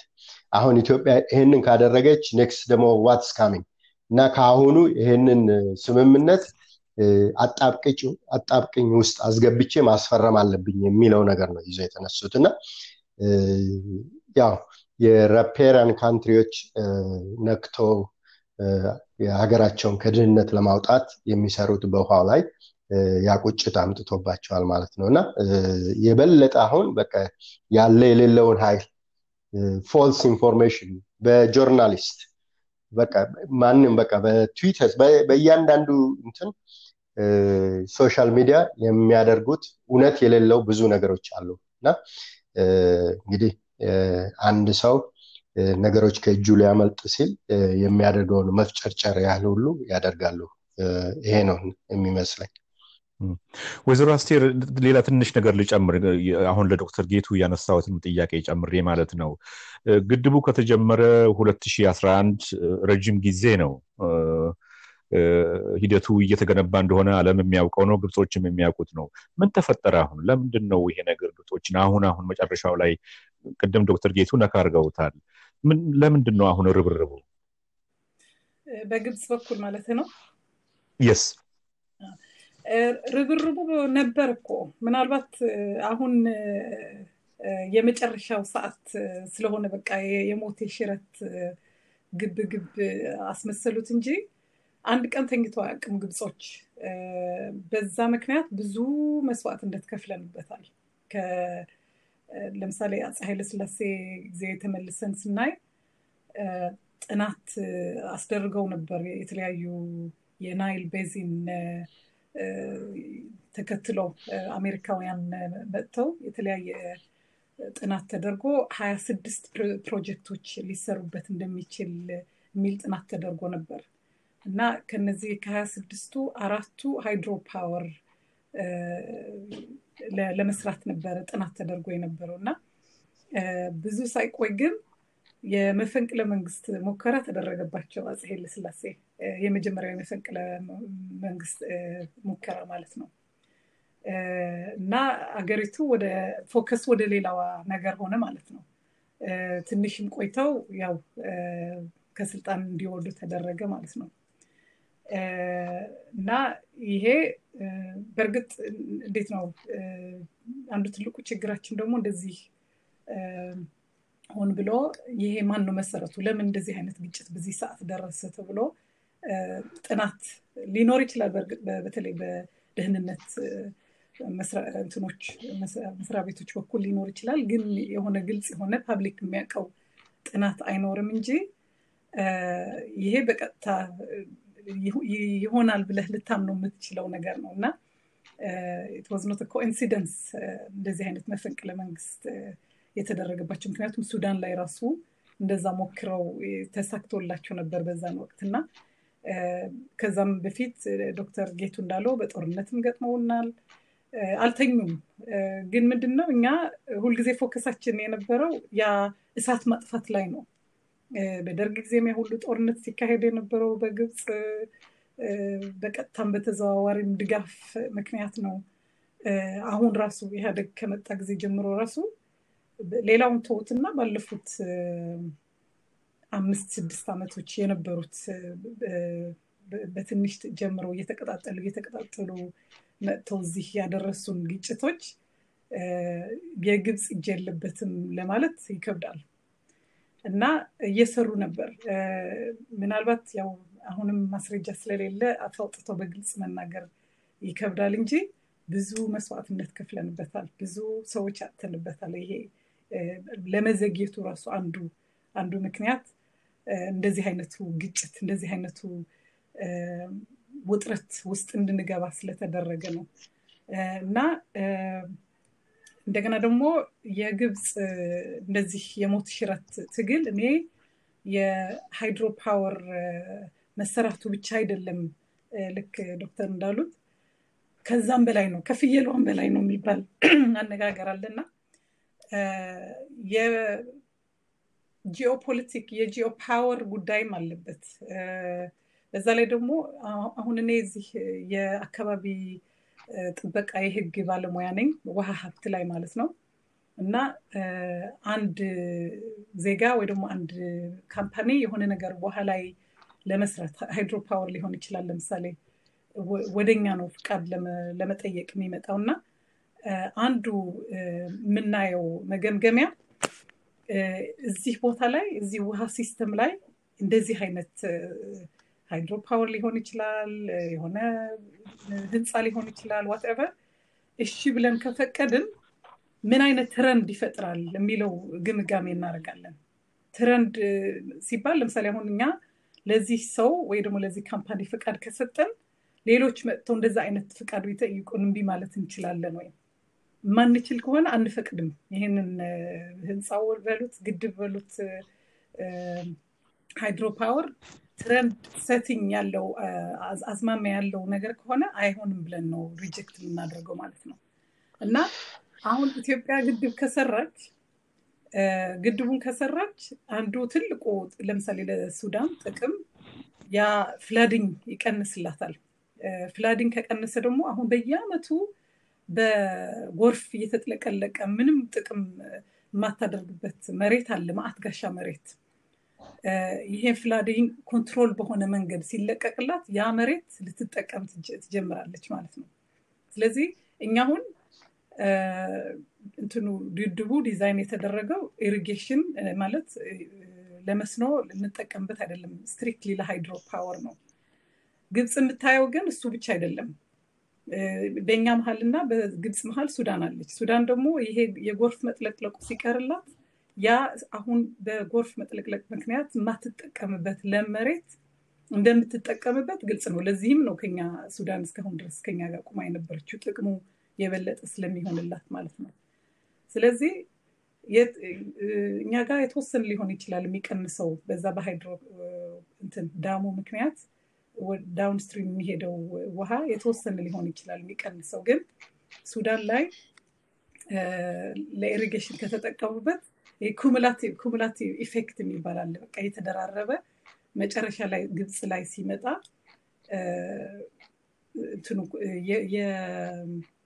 የውሃው መቀነስ ብቻ ሳይሆን quality ው ራሱ የውሃው quality ራሱ የቀነሰ ነው የሚሆነው እና በጣም ambitious የሆነ ፕላን አላቸው። አዲስ የሆነ በቃ በጣም middle ውስጥ በጣም ትልቅ የሆነ አዲስ ከተማ ሁሉ ሊሰሩ እንትን እያሉ እየተንቀሳቀሱ ነው። ያ የአባይን ውሃ ሙሉ በሙሉ ድሮ እንደተጠቀሙት አሁንም ለወደፊትም ይጠቀሙበታል በማለት ነው ይህንን ፕላን እንትን ያደረጉት እና ይህንን ማጣት አይፈልጉም። ስለዚህ በጣም በጣም በተጋነነ መንገድ በነገራችሁ ላይ የብሉ ናይል ብቻ አይደለም የነጭ አባይም አለ። አሁን ኢትዮጵያ ሰርታ ይህንን በተግባር ካሳየች የነጭ አባይ ተፋሳሽ ሀገሮች ራሱ እኛ ስለምን ጀምረዋል ደግሞ እኛ ስለምን አንሰራም የሚለው እንትን ስለሚፈጥርባቸው በቃ ያንን እንዳይሆን ነው አሁን እየተከላከሉ ያሉት እና አሁን ያው በተለይ በተለይ ሙሌቱ ሲጀምር ይሄ እንግዲህ የመጨረሻው stage ስለሆነ በትክክል የሞት የሽረት እንትን እየሰሩ ነው ያሉት ማለት ነው። ዶክተር ጌቱ ግብጾች አሁን በቅርቡ በ social media ውም በመንግስት ደረጃም በጋዜጦችም ከሚያሰራጯቸው መልእክቶች ውስጥ አንዱ ኢትዮጵያ ሌሎች የውሃ ምንጮች አሏት፣ ሌሎች የውሃ ኃይሎች አሏት፣ እናንተን ለምንድን ነው ምናምን የሚል በጣም ዝቅ ያለ argument ሲያደርጉ እንሰማለን። ይሄ ደግሞ ቅድም ዶክተር ወይዘሮ አስቴር ያነሱት ነጥብ አለ። ትልቅ ህልም አላቸው እነሱ ሀገራቸውን የመገንባት እስከ ከተማ ድረስ የመገንባት ረዥሙን የውሃ pipeline ወደ ስንት መቶ ኪሎ ሜትር የሚሆን የመገንባት ብዙ ነገር አላቸው። ወደ ቁጭቱ ልመልሳችሁ ሁለታችሁንም። እኛ በድህነት ካልተቆጨንና እኛ በጋራ ሆነን ያንን ድህነት ለመቅረፍ እና ለማሸነፍ ወጥቶም ከሌሎች ጋር ለመወዳደር ስሜታችንን ካላነሳሳን ቅድም ተነሳስቷል ብላችኋል።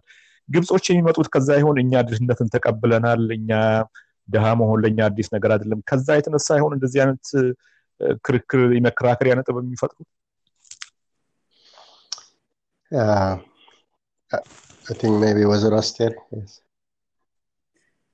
አንዳችሁ እንግዲህ ከራሳቸው አንግል የሚያዩት ይመስለኛል። አንደኛ ብዙ ጊዜ የግብፅ የራስ እይታ ስታዩ ራሳቸውን አፍሪካውያን አድርገው አያዩም። ራሳቸውን more Middle East Middle Eastern ተደርገው ነው በምዕራባውያንም በኩል የሚታዩት በራሳቸው የሚያዩት እና ዝቅ አድርጎ የማየት አመለካከት አላቸው መሰለኝ።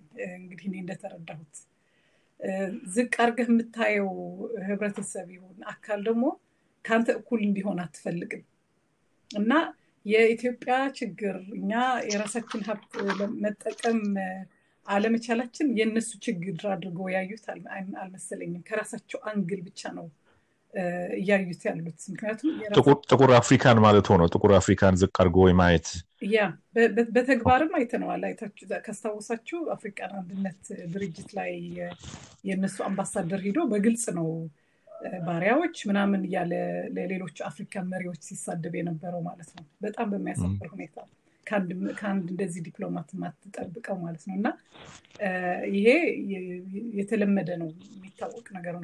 የጥቁር አፍሪካውያኑን ዝቅ አድርጎ የማየት ጥቁር አፍሪካውያን ያሉበት ሁኔታ በራሳቸው አለማወቅ፣ በራሳቸው ድንቁርና፣ በራሳቸው ስንፍነት ጋር የተያያዘ አድርጎ የማየት ያው ከዘረኝነት ጋር የተያያዘ አመለካከት አለና እንግዲህ እኛ ሀበሾች ብንሆንም እኛንም አንድ ላይ እንደዛ አይነት የማየት እንትን አለ።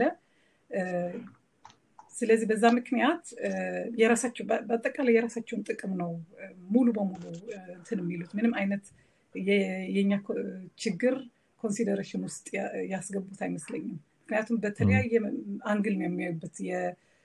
በዚህ ምክንያት የተሻለ ኢኮኖሚ ስላላቸው የ region ኑ power ናቸው። እንግዲህ በአሁኑ ሰዓት ግብፅ የ region ኑ power ናት። ከእስራኤል ጋር ካላት ግንኙነት፣ ከአሜሪካ ጋር ካላት ግንኙነት፣ ከሳውዲ አረቢያ እና ሌሎችም እዛ አካባቢ ያሉት አገሮች ካላት ግንኙነት ምክንያት የ region ኑ power ናቸው አሁን እንደነ ኢትዮጵያ አይነት emerging power ሲመጡ ያ lose የማድረግ ፍራቻም አላቸው። የ economic resource ጉዳይ ብቻም አይደለም። ይሄ geopolitic geo ጉዳይም አለበት እና እና ለእነሱ የኛ በድህነት እድሜ ልክ መኖር በረሃብ መሞት የጉዳያቸው አይደለም። እና ምክንያቱም እንደዛ ቅንነት የተሞላውና አሳቢነት share አድርገን እኩል እንኳ ባይሉ እንኳ የተወሰነ share አድርገን የሚል አስተሳሰብ ቢኖራቸው እንዲህ አይነት rigid የሆነ መስመር ይዘው እስካሁን ድረስ አይመጡም ነበር። የተወሰነ at least ለመደራደር ይችሉ ነበረ። ግን ምንም አይነት consideration የሚሰጡት አይነት አይመስለኝም። እንደውም ከዛ ስታወዳደር ለምሳሌ ሱዳንና ግብፅ ሱዳን ሌላ አይነት አቋም ነው ያላት።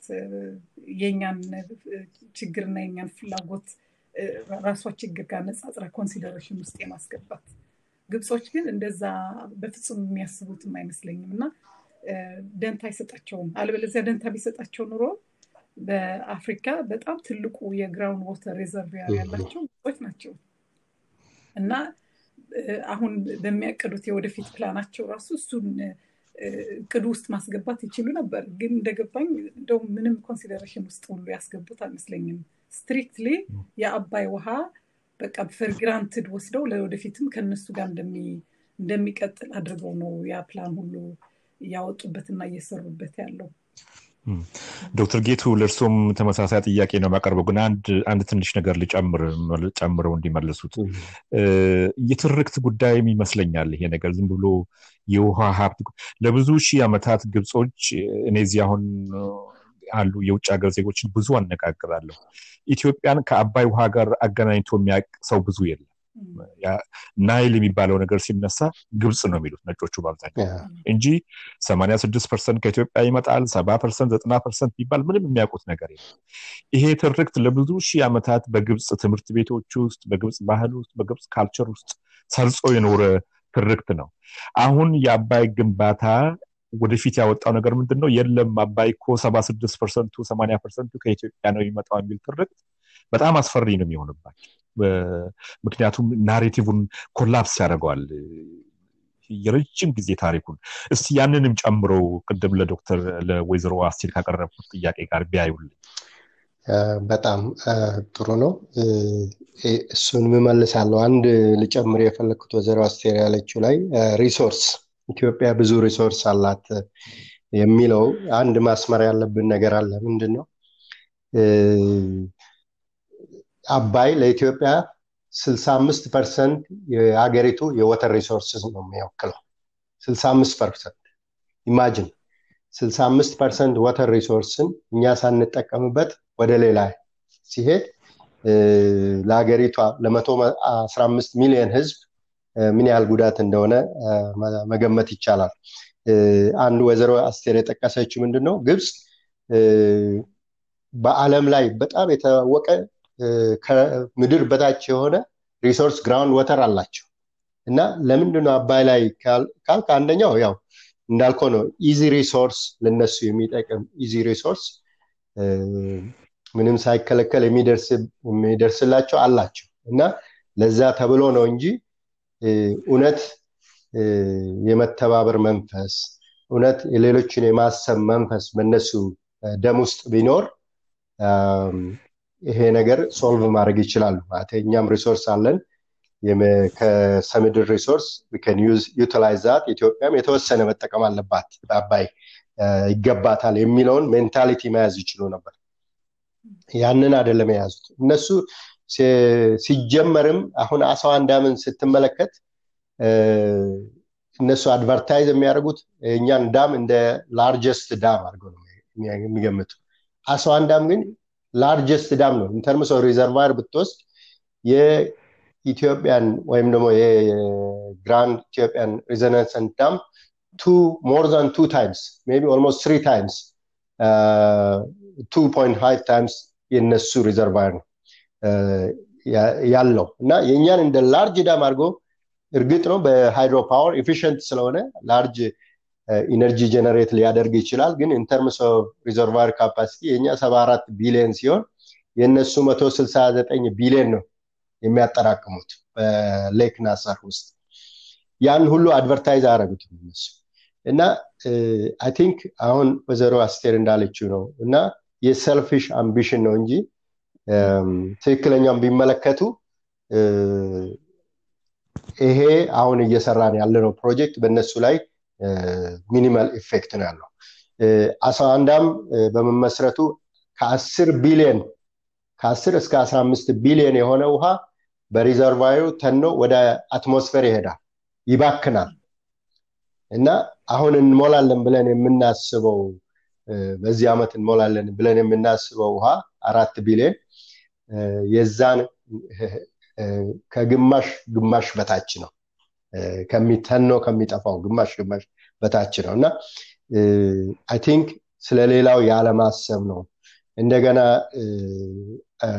አባይን ከራሳቸው በቃ የእኛ ነው የሚለውን ነገር ለሌላው ሰው ቅድም ብያለው framework ኡን sign ከማድረጋቸው በፊት ሲጠየቁ veto ነው የጠየቁት እኛ በአባይ ላይ በሚወሰነው ነገር ላይ እኛ veto ማድረግ አለብን። veto power ይኖረናል ብሎ ነው ያሰቡት። እና ይሄ ምን ያህል አርቆ ያለማሰባቸውን ያሳስባል። ትንሽ ቅድም ልጨምርበት የአባይን ከነሱ ጋር associate የሚያደርገው እና እኔም ያጋጠመኝ ችግር አለ እዚህ አንድ መጀመሪያ እዚህ ሀገር ካናዳ እንደመጣው ስለ ኢትዮጵያ አንዳንድ ትምህርት ቤቶች ንግግር እንዳረግ ወይም ደግሞ just በ history ደረጃ አንዳንድ presentation እንዳቀርብ ተጠይቄ ትምህርት ቤት የሆነ ትምህርት ቤት ሄድኩ ማለት ነው። እና the first thing ጥያቄ ሲጠይቁኝ ከ presentation በኋላ ያ presentation ላይ ስለ ኢትዮጵያ ስላላት ውሃ ሀብት ስለ በቃ ያላትን resource የህዝቡን ታሪክ ያን ያን የሚያሳይ ነበር እና የጠየቁኝ ታዲያ ለምንድን ነው በሰባ ሰባት ኢትዮጵያ ድርቅ ሰው ሞቶ በቲቪ ሁሉ የምናይ የነበረው imagine እነዚህ የ elementary school እና የ high school ተማሪዎች ናቸው። እና ያን image ነው ያላቸው። ኢትዮጵያ ሀብት የውሃ ሀብት እንዳላት እንኳን አባይ ሰማንያ አምስት percent ኡ ከኢትዮጵያ ነው የወጣው ስል አይናቸውን ነው የከፈቱት።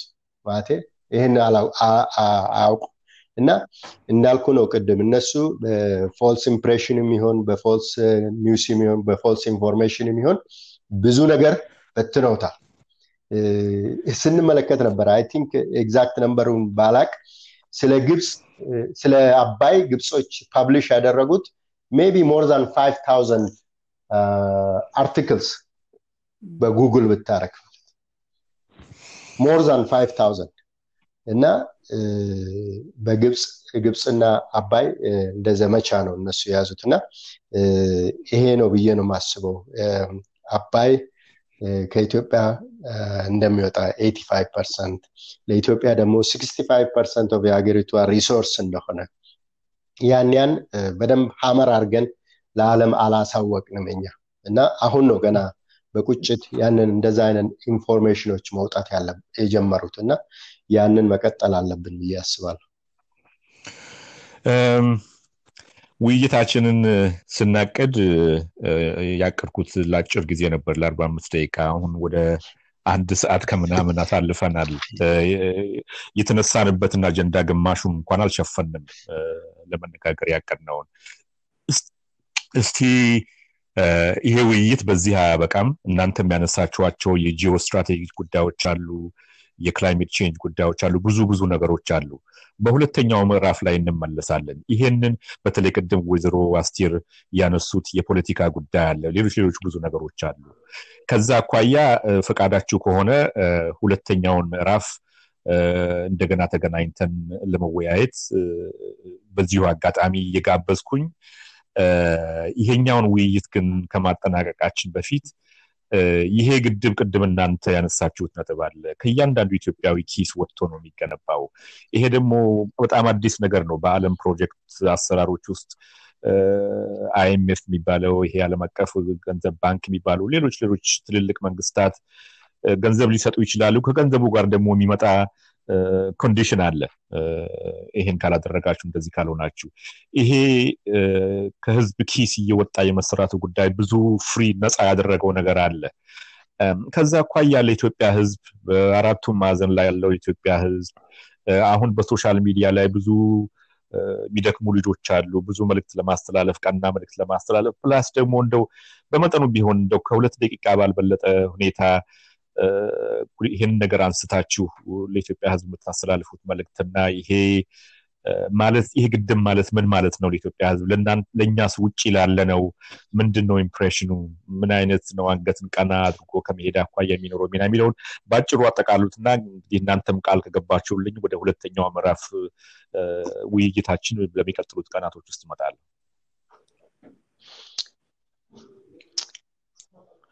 አንዳችሁ ቀጥሉ። ወይዘሮ አስቴር? ይሄ ግድብ እንግዲህ ሲጀመር የ Renaissance Dam ተብሎ ነው የተጀመረው። እና ኢትዮጵያ የድሮው ኃይሏ የምታድስበት concept ሆኖ ነው የመጣው። የኤሌክትሪክ ማመንጫ ብቻ አይደለም።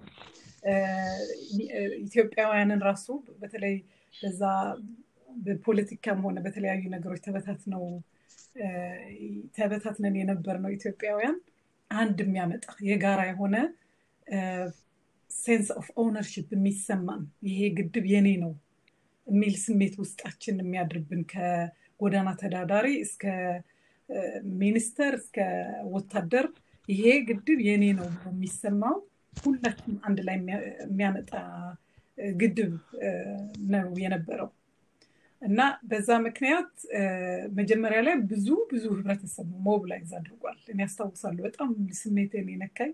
የጎዳና ተዳዳሪዎች ራሱ በቃ ያቺ ያለቻቸውን ብር አዋጥተው ሲሰጡ ሳይ ነው። እና ብዙ የመንግስት ሰራተኛ፣ ድሃ፣ ሀብታም ሁሉም የተቻለውን ያህል በተለይ አገር ቤት ያለው በተቻለው መጠን ገብረዋል እዚህ እንትን ላይ ግድብ ላይ። እና አሁንም በዛ ቢቀጥል ነው ምለው ምክንያቱም ቅድም ወንድሜ ደጋፊ እንዳልከው እነዚህ የዓለም ባንኮች ለምሳሌ የ World Bank የተለያዩ እነዚህ የራሳቸው አጀንዳ ያላቸው ተቋማት ካመጣን ይዘውብን የሚመጡት ጣጣው ለማስተካከል ስለሚከብደን እንደ ጅምሩ ህዝቡ እንደጀመረው ህዝቡ እንዲጨርሰው በተቻለን መጠን ብንታገል ሁላችን በተለይ በተለይ በመንግስት አካላት ያሉት እንትኖች እንቅስቃሴዎች ቢገደቡ አሁንም ይሄ ግድብ የህዝብ ነው።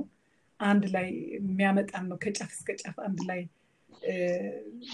ነው ብለን የምንሰማን ግድብ ስለሆነ አሁንም እንዲቀጥል። ተግባር ላይ የማየው ያሉት ምናልባት negative ላለመሆን ሞክራለሁ ግን ባለፈው ይሄ ግድብ የኔ አይደለም ብለው የሚሰማቸው የህብረተሰባችን አካሎች ነበሩ።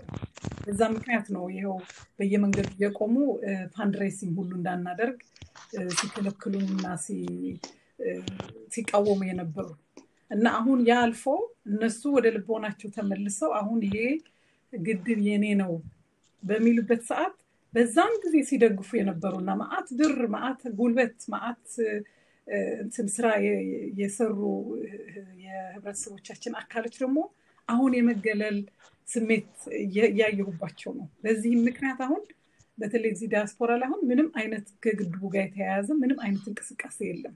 በኤምባሲም ደረጃ የሚደረግ እንቅስቃሴ የለም። በተለያዩ ድርጅቶችም የሚደረግ በተለይ resource የማሰባሰብ ላይ የሚደረግ እንቅስቃሴ የለም እና በተቻለ መጠን እዛ ላይ ቢሰራበት ባለ ካለፈው ጥፋት እንማር። ያለፈው ጥፋት ሁለተኛ ለምን እንደግመዋለን?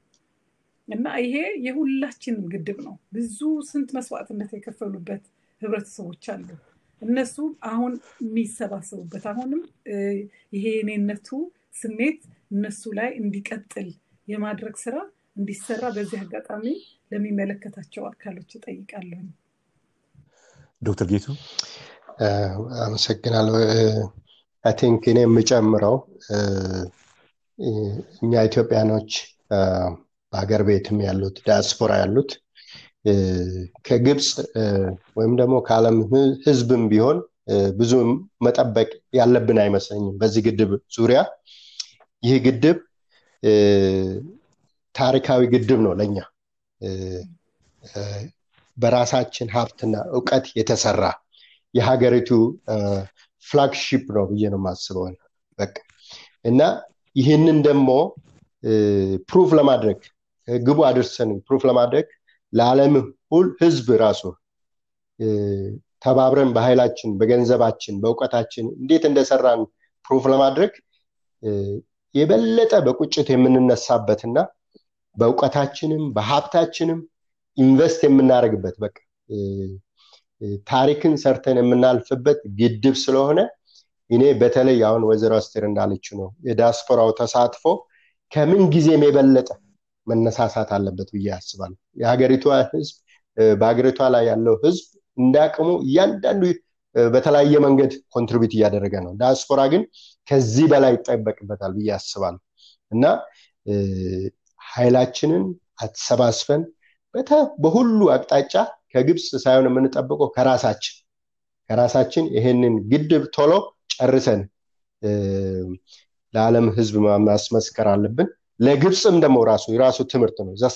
ስታተስኮ መቀጠል እንደማይኖር የምናመሰክርበት የምናመሰክርበት እንትን ነው ብዬ ነው የማስበው። እና አደራ ለማለት የሚፈልገው በእውቀትም ያለው በእውቀት በሀብትም ያለው በሀብት ያንን ይህን ግድብ ቶሎ ጨርሰን እንትን ብንል ጥሩ ነው። በመንግስትም በኩል ደግሞ intensify ቢያደርጉ ይህንን momentum ተጠቅሞ ህዝቡን ቢያነሳሱ ዲያስፖራን በተለይ ቢያነሳሱ ፕሮፓጋንዳ ብቻ ሳይሆን አሁን ሀብት የምናሰባስብበት ነው። የቀረችውን ሀያ አምስት percent የሚሆን መስራት እንችላለን ብለን ተነስተን የምንሰራበት ጊዜ ነው አሁን ካለንበት በቃ ካለን ነገር ሁሉ አዋተን ለግድቡ መስራት ያለብን ጊዜ ነው ብዬ የማስበው።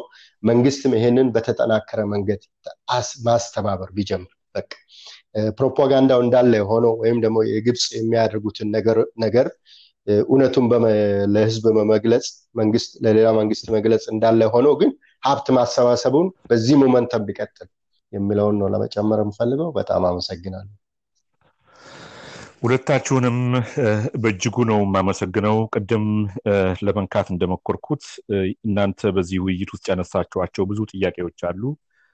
ተከታይ ውይይት የሚያስፈልጋቸው በእውነቱ ካሰብኩት በላይ ነው።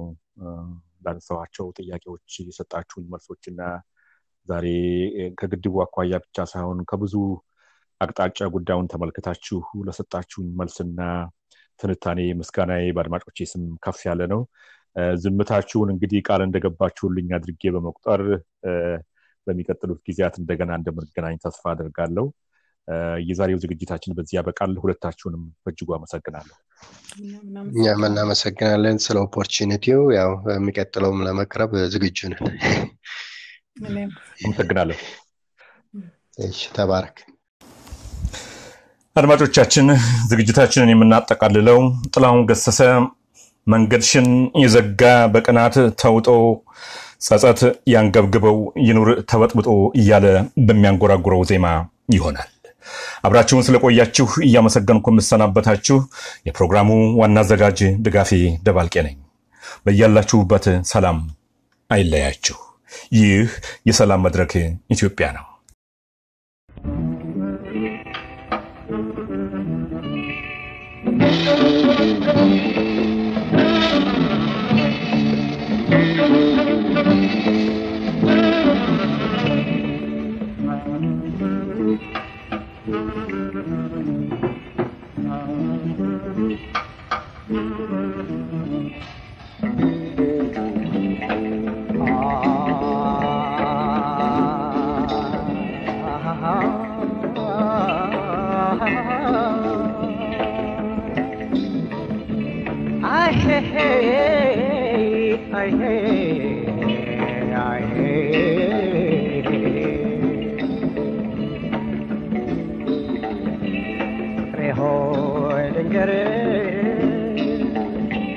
ምንም ይሁን ምንም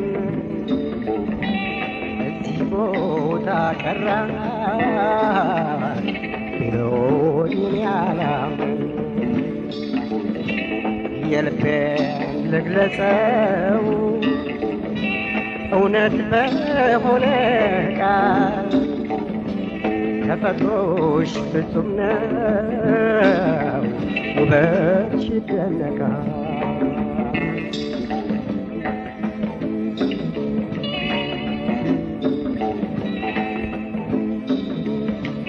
ፍቅሬ ሆይ ልንገርሽ እኔ የምፈልገው እኔ የምፈልገው በክፉ ዕድሜሽ እንዳያይ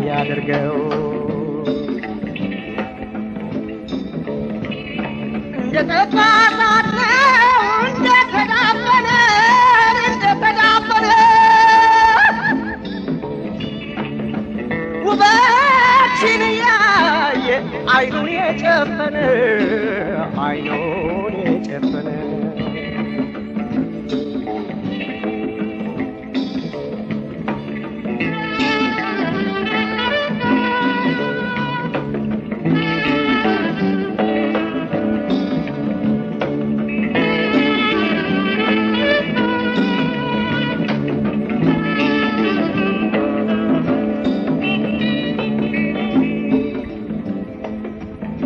ፍቅሬ ሆይ ልንገርሽ እኔ የምፈልገው በክፉ የሚያይሽን እንዳያይ አድርገው። የጠላሽ ይጠላ ይጠላ ብድሩ ይድረሰው። የጎዳሽ ይጎዳ ይጎዳ ተፈጥሮ ትውቀሰው።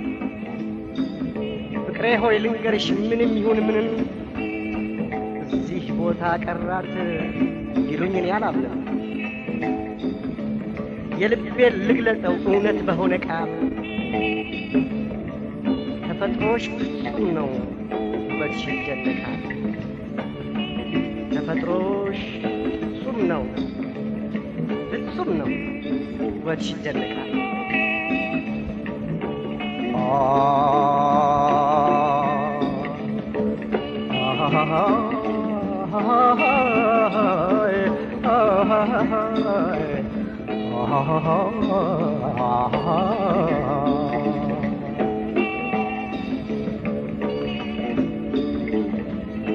ነገርሽን አይቶ የማያደንቅ ሰው የማያደንቅ ሰው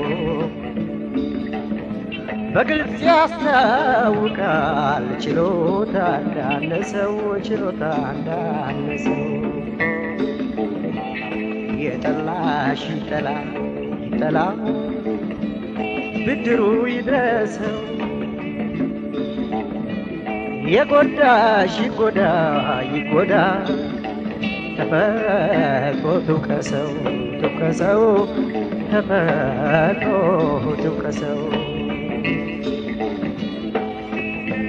በከንቱ የሚያማሽ ስምሽን የሚያነሳ የሚያነሳ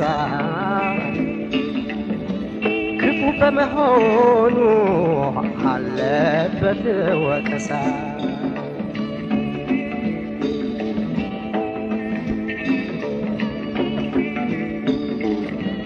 መንገድሽን እየዘጋ እየዘጋ በቅናት ተውጦ በቅናት ተውጦ ጸጸት ያንገብግበው ይኑር ተበጥጦ ይኑር ተበጥጦ ይኑር ተበጥጦ።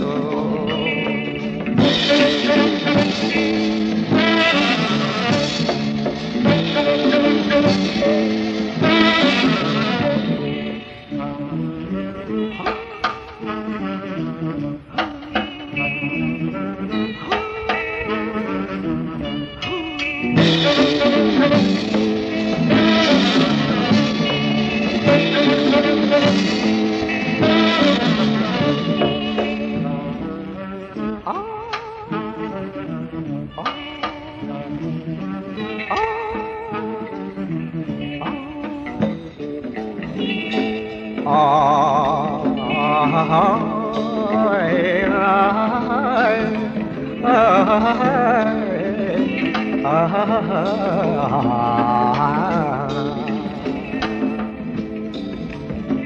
በከንቱ የሚያማሽ ስምሽን የሚያነሳ ስምሽን የሚያነሳ ክፉ በመሆኑ አለበት ወቀሳ አለበት ወቀሳ አለበት ወቀሳ።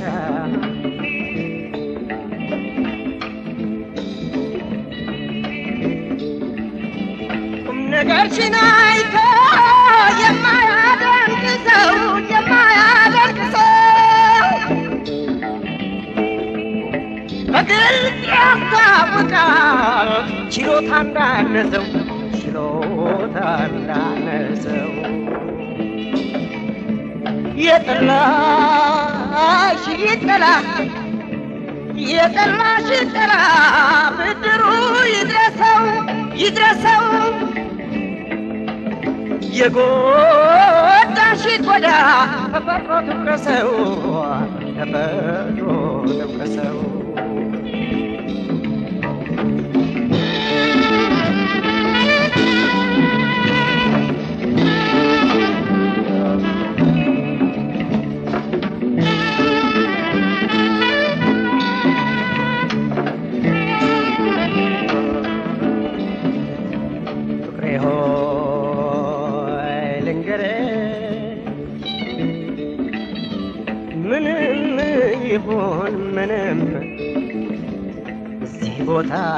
ቀራት ቢሉኝ እኔ አላምንም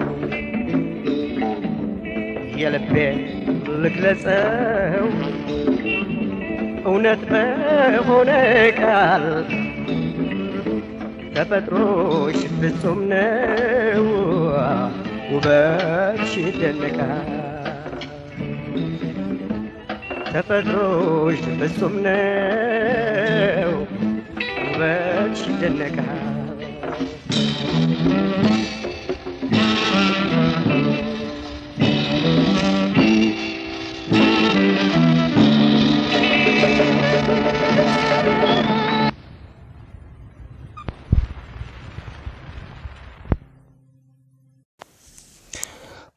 Hun, welcome to Peace Talk Ethiopia.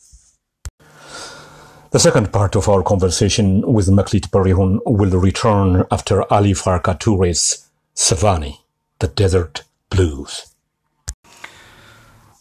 The last part of my conversation with Maklit Barihun will continue right after Ali Farka Toure's Savani. Ali Farka Toure, the king of the Desert Blues. We end today's program with Nkosi Sikelele, Africa. Nkosi Sikelele, Africa, or Lord Bless Africa, is a Christian hymn song originally composed in 1897 by Enoch Sontonga, a Hosa clergyman at the Methodist Mission School near Johannesburg. The song became a pan-African liberation song, and versions of it were later adopted as the national anthems of Zambia, Tanzania, Namibia, and Zimbabwe. In this version, Mariam Makeba, Joseph Shabalala, and Paul Simon join Lady Smith's Black Mambazo. Nkosi Sikelele, Africa. The style and manner in which we choose to communicate could have a significant influence on escalating or de-escalating conflict. Violence, conflict, and war all have a language dimension. Before the actual violence, there's always violence of words. Constructive and positive communication is not only about telling one's message, interest, and views. It's also intentionally and actively listening to the other side's concerns, stories, and needs. When communications become simply telling the story of self, the potential for dialogue diminishes. Assumptions dictate our understanding. In the end, suspicion and mistrust cloud and disrupt our ability to establish a two-way communication, often paving the way to conflict and even violence.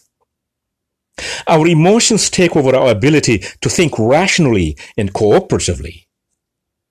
In the age of social media, where we all have access to reach a considerable audience, It's important to keep our emotions in check and nurture our ability to think clearly and constructively with a compassionate heart. Over the last few months, tensions have been rising over the equitable and just sharing of the Nile River. Ethiopia, Egypt, and Sudan are continuing their negotiations to find an amicable solution.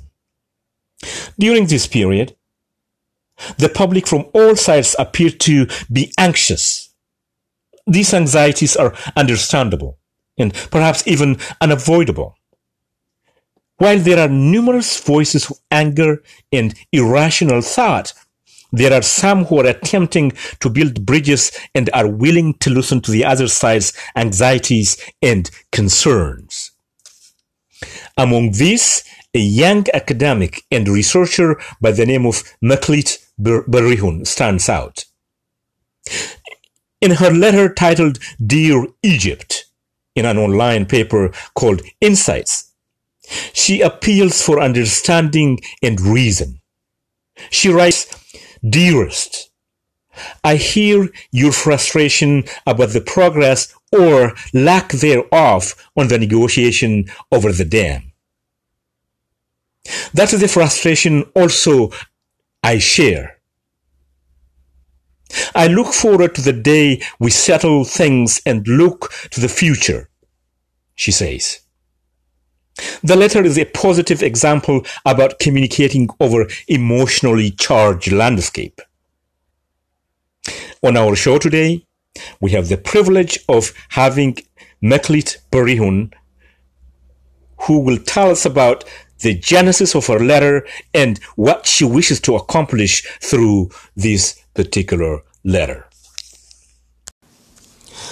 On our program today, we will continue our series on Grand Ethiopian Renaissance Dam. On page one, we have our introduction entitled Communication and Conflict. On page two, we bring to you our discussion with Meklit Berihun. In between, we bring to you our selected songs and music. Stay with us. This is Peace Talk Ethiopia, and I'm your host, Digafi Dabalgi. On our program today, we will continue our series on Grand Ethiopian Renaissance Dam. On page one, we have our introduction entitled Communication and Conflict. On page two, we bring to you our discussion with Meklit Berihun. In between, we bring our selected songs. Stay with us. This is Peace Talk Ethiopia.